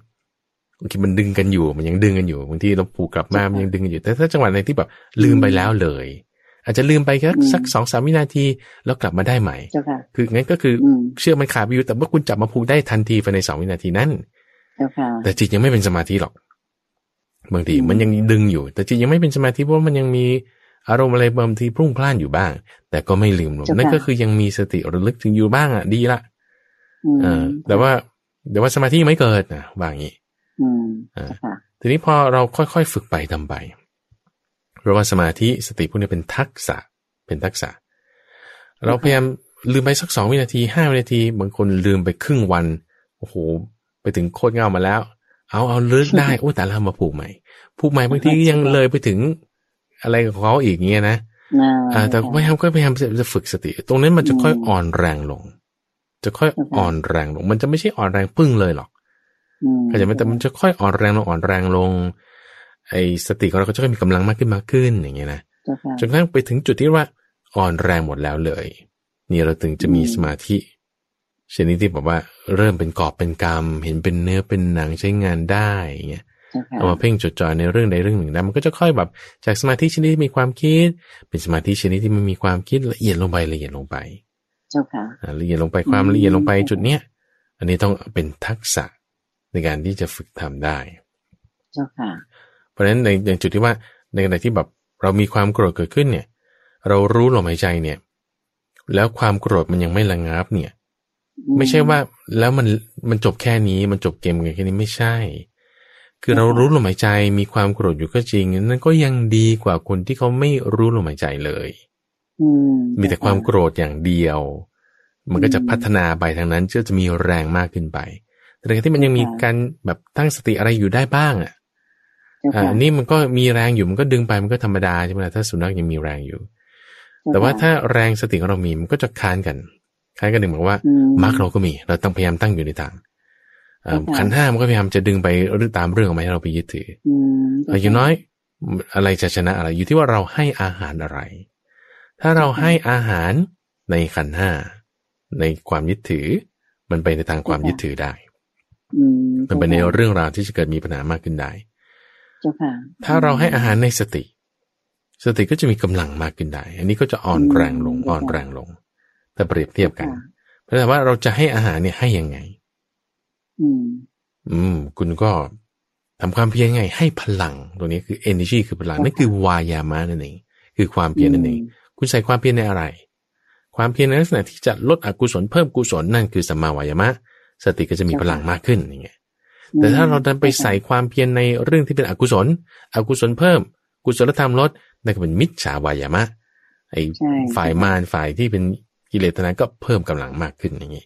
ชนะไปอยู่ที่ว่าเราให้อาหารอะไรเราให้พลังอะไรก็อยู่ที่ว่าเราฝึกยังไงเราทักษะเราพุ่งไปทางไหนอย่างเงี้ยเจ้าค่ะเจ้าค่ะเจ้าค่ะแล้วโยมคิดว่าการที่เวลาเราโกรธนะเจ้าค่ะพระอาจารย์แล้วเราลึกถึงลมหายใจเนี่ยก็ดีอย่างที่พระอาจารย์ได้สักษามานะเจ้าค่ะแต่คนที่โกรธแล้วสามารถแผ่เมตตาให้กับคนที่มาด่าเราเนี่ยยังว่าเหมือนคนนั้นจิตเขาพัฒนาขึ้นไปอีกขั้นหนึ่งแล้วเจ้าค่ะพระอาจารย์ตรงนี้แหละพระเจ้าจึงเน้นว่าคือมันเหมือนตรงข้ามกันเลยน้ำกับไฟเอาถ้าน้ำกับไฟยังไม่ค่อยเข้าท่าเท่าไหร่เอาหิมะกับไฟเลยอะหิมะกับไฟอันหนึ่งเหลวไฟใช่ไหมอันหนึ่งแข็งอันหนึ่งเย็นอันหนึ่งร้อนอย่างเงี้ยมันสู้กันอย่างเงี้ยมันก็จะแบบโอ้โหดราม่ามากๆว่าเมตตากับความโกรธนี่แหละมันก็จึงแบบเป็นเรื่องที่พระพุทธเจ้าจะยกมาพูดบ่อยหน่อยเพื่อให้มันเห็นประเด็นจุดนี้อย่างที่คุณใจพูดมาว่าโอ้เราจะปรารถนาให้เขามีสุขด้วยนะไม่ใช่แค่ว่าจะลบเขาออกไปเฉยๆโอ้นี่ยิ่งจิตยิ่งแบบสูงขึ้นกว่าอีกอย่างเงี้ยใช่คือไม่ใช่ว่ายากเนี่ยไม่ใช่หมายความว่าคือเราทำไม่ชำนาญไม่ใช่ว่าสิ่งนั้นยากหรือไม่ดีเข้าใจไหมบางทีแต่เรายังไม่ชำนาญที่จะทำแบบนั้นใช่เจ้าค่ะถ้าฝึกไปก็จะชำนาญยิ่งขึ้นก็จะได้เจ้าค่ะแล้วก็ใช้ได้ดีขึ้นด้วยนะเจ้าค่ะใช่เจ้าค่ะพูดถึงเรื่องของความเมตตาโยมอยากขอเสริมตรงนี้นิดนึงจำได้ว่าพระอาจารย์เคยพูดให้ฟังว่าเวลาเราเจอปัญหาอุปสรรคต่างๆหรือใครที่มาชอบมาเหมือนกับเป็นเจ้ากรรมนายเวรน่ะตามมาจิกกัดเราอยู่เรื่อยๆในทุกเรื่องอาจจะเป็นเพื่อนร่วมงานเพื่อนอะไรอย่างนี้นะเจ้าค่ะแล้วถ้าเผื่อเราแผ่เมตตาให้เขาเนี่ยเขาจะดีขึ้นเพราะแรงเมตตาที่เราให้เขาอันนี้เนี่ยเป็นจริงถูกไหมเจ้าค่ะอาจารย์ก็จะมีอยู่2 ขยักในที่นี้ก็คือว่าอันดับแรกก่อนเลยที่เราจะรู้สึกก็คือว่าพอเราเห็นหน้าไอ้หมอนี่เนี่ยพอเราแผ่เมตตาเขาอยู่เรื่อยใช่ไหมพอเราเห็นหน้าไอ้หมอนี่เสร็จปุ๊บเนี่ยเราจะรู้สึกถึงกระแสที่เราได้เคยแผ่ให้เขาไว้นั้นเพราะมันออกมาจากเราเองโอเคนะเพราะไอ้ความเกลียดโกรธที่มันจะเกิดขึ้นเนี่ยมันจะเบาลงอันนี้แน่นอนก่อนละนี่คือขยักที่หนึ่งโอ้ยไอหมอนี่เวลามันพูดคำนี้มาเนี่ยมันจี๊ดเราเหลือเกินแต่ว่าเราก็แผ่ไม่ตายเขาอยู่เลยไอลักษณะตรงนี้มันเป็นเหมือนกับสมอที่ว่าทอดให้เราระลึกถึงว่าพอเราเห็นหน้าคนนี้ปุ๊บอารมณ์นี้เกิดพอเห็นหน้าคนนี้ปุ๊บเมตตาเกิดอารมณ์เห็นหน้าคนนี้ปุ๊บเมตตาเกิดเหมือนกับฝึกอยู่เรื่อยๆใช่เราฝึกก่อนที่จะเจอเหตุการณ์นั้นใช่ไหมพอเขาพูดคำนี้มาปุ๊บมันไม่เสียแรงเหมือนเก่า มันจะนุ่มๆเย็นๆอยู่ได้มีเมตตาอยู่ได้อ่ะนี่คือขยักที่หนึ่งขยักที่หนึ่งเกิดขึ้นแล้วกับตัวเราก่อนเองเลยเห็นชัดเจนขยักที่สองจะบอกว่าเขาหมายถึงว่ามีบุญอยู่แล้วในความที่ว่าบางทีเขาก็ลืมไปเนื่องด้วยเรื่องของกามเนื่องด้วยเรื่องของการงานบางทีก็พูดไม่ดีใส่กันอะไรอย่างเงี้ยแต่พอได้รับกระแสความรักความเมตตาเขาเห็นเราเนี่ยว่าฉันก็มีหน้าตายิ้มแย้มอารมณ์นั้นก็แผ่ไปที่เขาด้วยทันทีเลยเขาก็รับกระแสนี้ว่าเฮ้ยหน้ามันไม่คือมึงเครียดเหมือนก่อนเลยคนนั้นนะเขาก็จะรู้อ๋อเหรออารมณ์เขาก็เปลี่ยนแปลงไปด้วยเข้าใจไหมเขาก็จะเปลี่ยนไปในทางดีได้ด้วยอย่างเงี้ยเพราะฉะนั้นทำความดีจากสติที่เราตั้งขึ้นไม่ว่าจากอานาปานสติไม่ว่าจากเมตตาก็ตามเนี่ยไม่ใช่ว่าเราได้คนเดียวเราได้ด้วยคนอื่นได้ด้วยรักษาตัวเองด้วยเท่ากับรักษาคนอื่นด้วยเพราะฉะนั้นรักษาคนอื่นเนี่ยชื่อว่ารักษาตนเนี่ยพระพุทธเจ้าจึงบอกว่านี่เมตตาจิตรักใคร่เอ็นดูไม่เบียดเบียนอดทนอย่างเงี้ยชื่อว่ารักษาตัวเองด้วยรักษาคนอื่นด้วยเราได้ด้วยคนอื่นก็ได้ด้วยอันนี้ประโยชน์ทั้งสองฝ่ายไว้สติเนี่ยท่านจึงบอกว่าถ้าจะต้องการรักษาตัวเองก็จงเจริญสติปัฏฐาน4เถิดถ้าต้องการรักษาผู้อื่นก็จงเจริญสติปัฏฐาน4เถิดเพราะว่าการเจริญสติปัฏฐาน4เพื่อรักษาตนก็คือรักษาผู้อื่นการเจริญสติปัฏฐาน4เพื่อรักษาผู้อื่นก็คือรักษาตนด้วยเหมือนกันเจ้าค่ะเจ้าบ้านเข้าใจกระจ่างเลยเจ้าค่ะพอเพราะว่าอาจารย์เปรียบเทียบแบบนี้นะเจ้าค่ะข้อที่6คุณอภิสิทธิ์ถามว่าการระลึกถึงลมหายใจในแต่ละรอบหายใจแล้วรู้ว่านี้คือลมหายใจเข้ารู้ว่านี้คือลมหายใจออกรู้ว่านี้คือลมหายใจเข้าสั้นรู้ว่านี้คือลมหายใจเข้ายาวรู้ว่านี้คือลมหายใจออกสั้นรู้ว่านี้คือลมหายใจออกยาวรู้ว่านี้จัดไว้ในสัญญาขันธ์ได้หรือไม่เจ้าค่ะไอความรู้สึกรู้ว่านี้เนี่ยเจ้าค่ะ okay. และสัญญาขันธ์เรื่องลมหายใจอย่างนี้เนี่ยถือว่าเกิดขึ้นตั้งอยู่ดับไปในแต่ละรอบลมหายใจ okay. ที่สติมีการระลึกถึงใช่หรือไม่เจ้าค่ะพระอาจารย์ไม่ใช่โยมว่าไม่ใช่เหรอเจ้าค่ะไม่ใช่คือเราไม่ได้เอาสัญญาเราจะเอาญาณเข้าใจไหมเราจะเอาญาณสัญญาต้องเปลี่ยนเป็นญาณชายุตอนแรกๆมันก็รู้ลมหายใจอ๋อโอเคโอเคลมหายใจฉันก็รู้ในลักษณะที่ว่ารู้เนี่ยคำว่ารู้เนี่ยก็ต้องบอกก่อนว่าไม่ใช่หมายรู้คือสัญญาเข้าใจไหมเพราะฉะนั้นคำศัพท์เราต้องคมเลยนะต้องละเอียดรอบคอบหมายรู้ไม่ใช่หมายรู้ใช่อยู่หมายรู้คือสัญญาแต่รู้ในที่นี้ไม่ใช่หมายรู้รู้ในที่นี้คือปชานาติคือรู้โดยรอบคอบรู้แบบเป็นมรรคอะรู้แบบเป็นมรรคก็คือเป็นญาณไม่ใช่รู้แบบเป็นขันธ์ห้าทุกสมุทัยนิโรธมรรคโอเคป่ะทุกสมุทัยนิโรธมรรคนี่ที่บอกผู้สัญญาเนี่ยคือเอาทุกมาแต่คือรู้ลมหายใจใครๆก็รู้ลมหายใจคนเล่นโยคะก็รู้ลมหายใจหมอเขาก็รู้ลมหายใจพยาบาลที่แทงคอเอาหายใจให้เขาหายใจออกคนก็รู้ลมหายใจนั่นคือรู้แบบสัญญาโอเคแต่นั้นที่เราจะรู้ให้รู้แบบเป็นมรรคให้เป็นญาณเกิดขึ้นมาให้เป็นญาณเกิดขึ้นมาเพราะฉะนั้นรู้ในที่นี้คือต้องเป็นสติไม่ใช่สัญญาชายุเรารู้ด้วยวิญญาณหมายถึงว่าเป็นการรู้แจ้งนั่นมันเป็นขันธ์ห้าอยู่แล้วเป็นสัญญาอยู่แล้วในที่นี้เราต้องการจะเปลี่ยนสัญญาเนี่ยให้เป็นญาณเข้าใจไหมให้เป็นญาณเพราะฉะนั้นสัญญาเกิดก่อนญาณเกิดทีหลังอันนี้เป็นพุทธพจน์อยู่แล้วเราจึงต้องเอาโอเคใช่อยู่ในเบื้องต้นก็รู้ว่าอันนี้คือลมหายใจแล้วสังเกตยังไงไม่ให้อกุศลธรรมเกิดขึ้นให้ปัญญาเกิดขึ้นนี่ถึงจะค่อยเริ่มมาเป็นญาณไม่ให้จิตไปในทางที่จะเป็นอกุศลธรรมให้จิตตั้งอยู่ในจุดที่จะเป็นกุศลธรรมอันนี้ถึงจะเรียกว่าเป็นการรู้ที่มาในทางให้เกิดรู้ตัวรอบคอบเป็นปัจจานติให้เกิดสัญญาให้เกิดเป็นญาณให้เกิดเป็นปัญญาเกิดขึ้นเจ้าค่ะเวลาใกล้จะหมดลงแล้วเจ้าค่ะพระอาจารย์ค่ะก็คิดว่ามีข้อที่7ที่ถามมาก็คือการระลึกถึงลมหายใจในแต่ละรอบหายใจแล้วเนี่ยมาพิจารณาธรรมต่างๆอย่างเช่นพิจารณานึกคิดถึงเรื่องความตายหรืออะไรไปพร้อมๆกันเนี่ยนะเจ้าคะอันนี้เนี่ยคุณอภิจิตถามว่าการพิจารณาต่างๆนี้จัดไว้เป็นสังขารขันธ์ได้หรือไม่เจ้าค่ะก็เหมือนกันสังขารขันธ์เธอพูดถึงขันธ์นี่คือขันธ์ห้าแต่เรากำลังพูดถึงว่าปัญญาญาณปัญญาเพราะฉะนั้นการที่พิจารณาก็คือเรื่องของปัญญาคือมรรคแต่ว่าถ้าเราจะมาพูดถึงการปรุงแต่งนั่นนี่คือขันธ์ห้าเราต้องการจะเปลี่ยนจากตรงนี้ให้มาเป็นมรรคให้ได้แน่นอนว่ามันเกิดอยู่ในขันธ์ห้าแน่นอนเพราะฉะนั้นเราอย่าเห็นให้ปนกันแต่ทำความเข้าใจให้ถูกต้องแล้วเนี่ยเราจะทำความชำนาญให้เกิดขึ้นได้ จากคำถามตรงนี้ทำให้เห็นได้เลยว่าโอ้มีการฝึกชนิดที่บอกว่าให้เห็นแง่มุมต่างๆแล้วอันนี้ดีแล้วนะขั้นต่อไปคือทำให้ละเอียดขึ้นไปอีกทำให้มีความชำนาญขึ้นไปอีกอันนี้เราจะสามารถทำให้เกิดความเข้าหน้าทำปัญญาทำญาณทำวิชาของเราให้เกิดขึ้นได้แน่เจ้าค่ะสาธุเจ้าค่ะก็ถึงเวลาต้องจากกันแล้วเจ้าค่ะพระอาจารย์วันนี้ตอบจดหมายกันเพลินมากเลยของคุณอภิสิทธิ์เวลาหมดลงแล้วก็โยมขออนุญาตที่จะนำญาติโยมทางบ้านนะเจ้าค่ะกราบขอบพระคุณและกราบนมัสการลาพระอาจารย์พระมหาไพบูลย์อภิปุโนและพระเดชพระคุณหลวงพ่อดร.สะอาดทิโตภาโสหรือท่านพระครู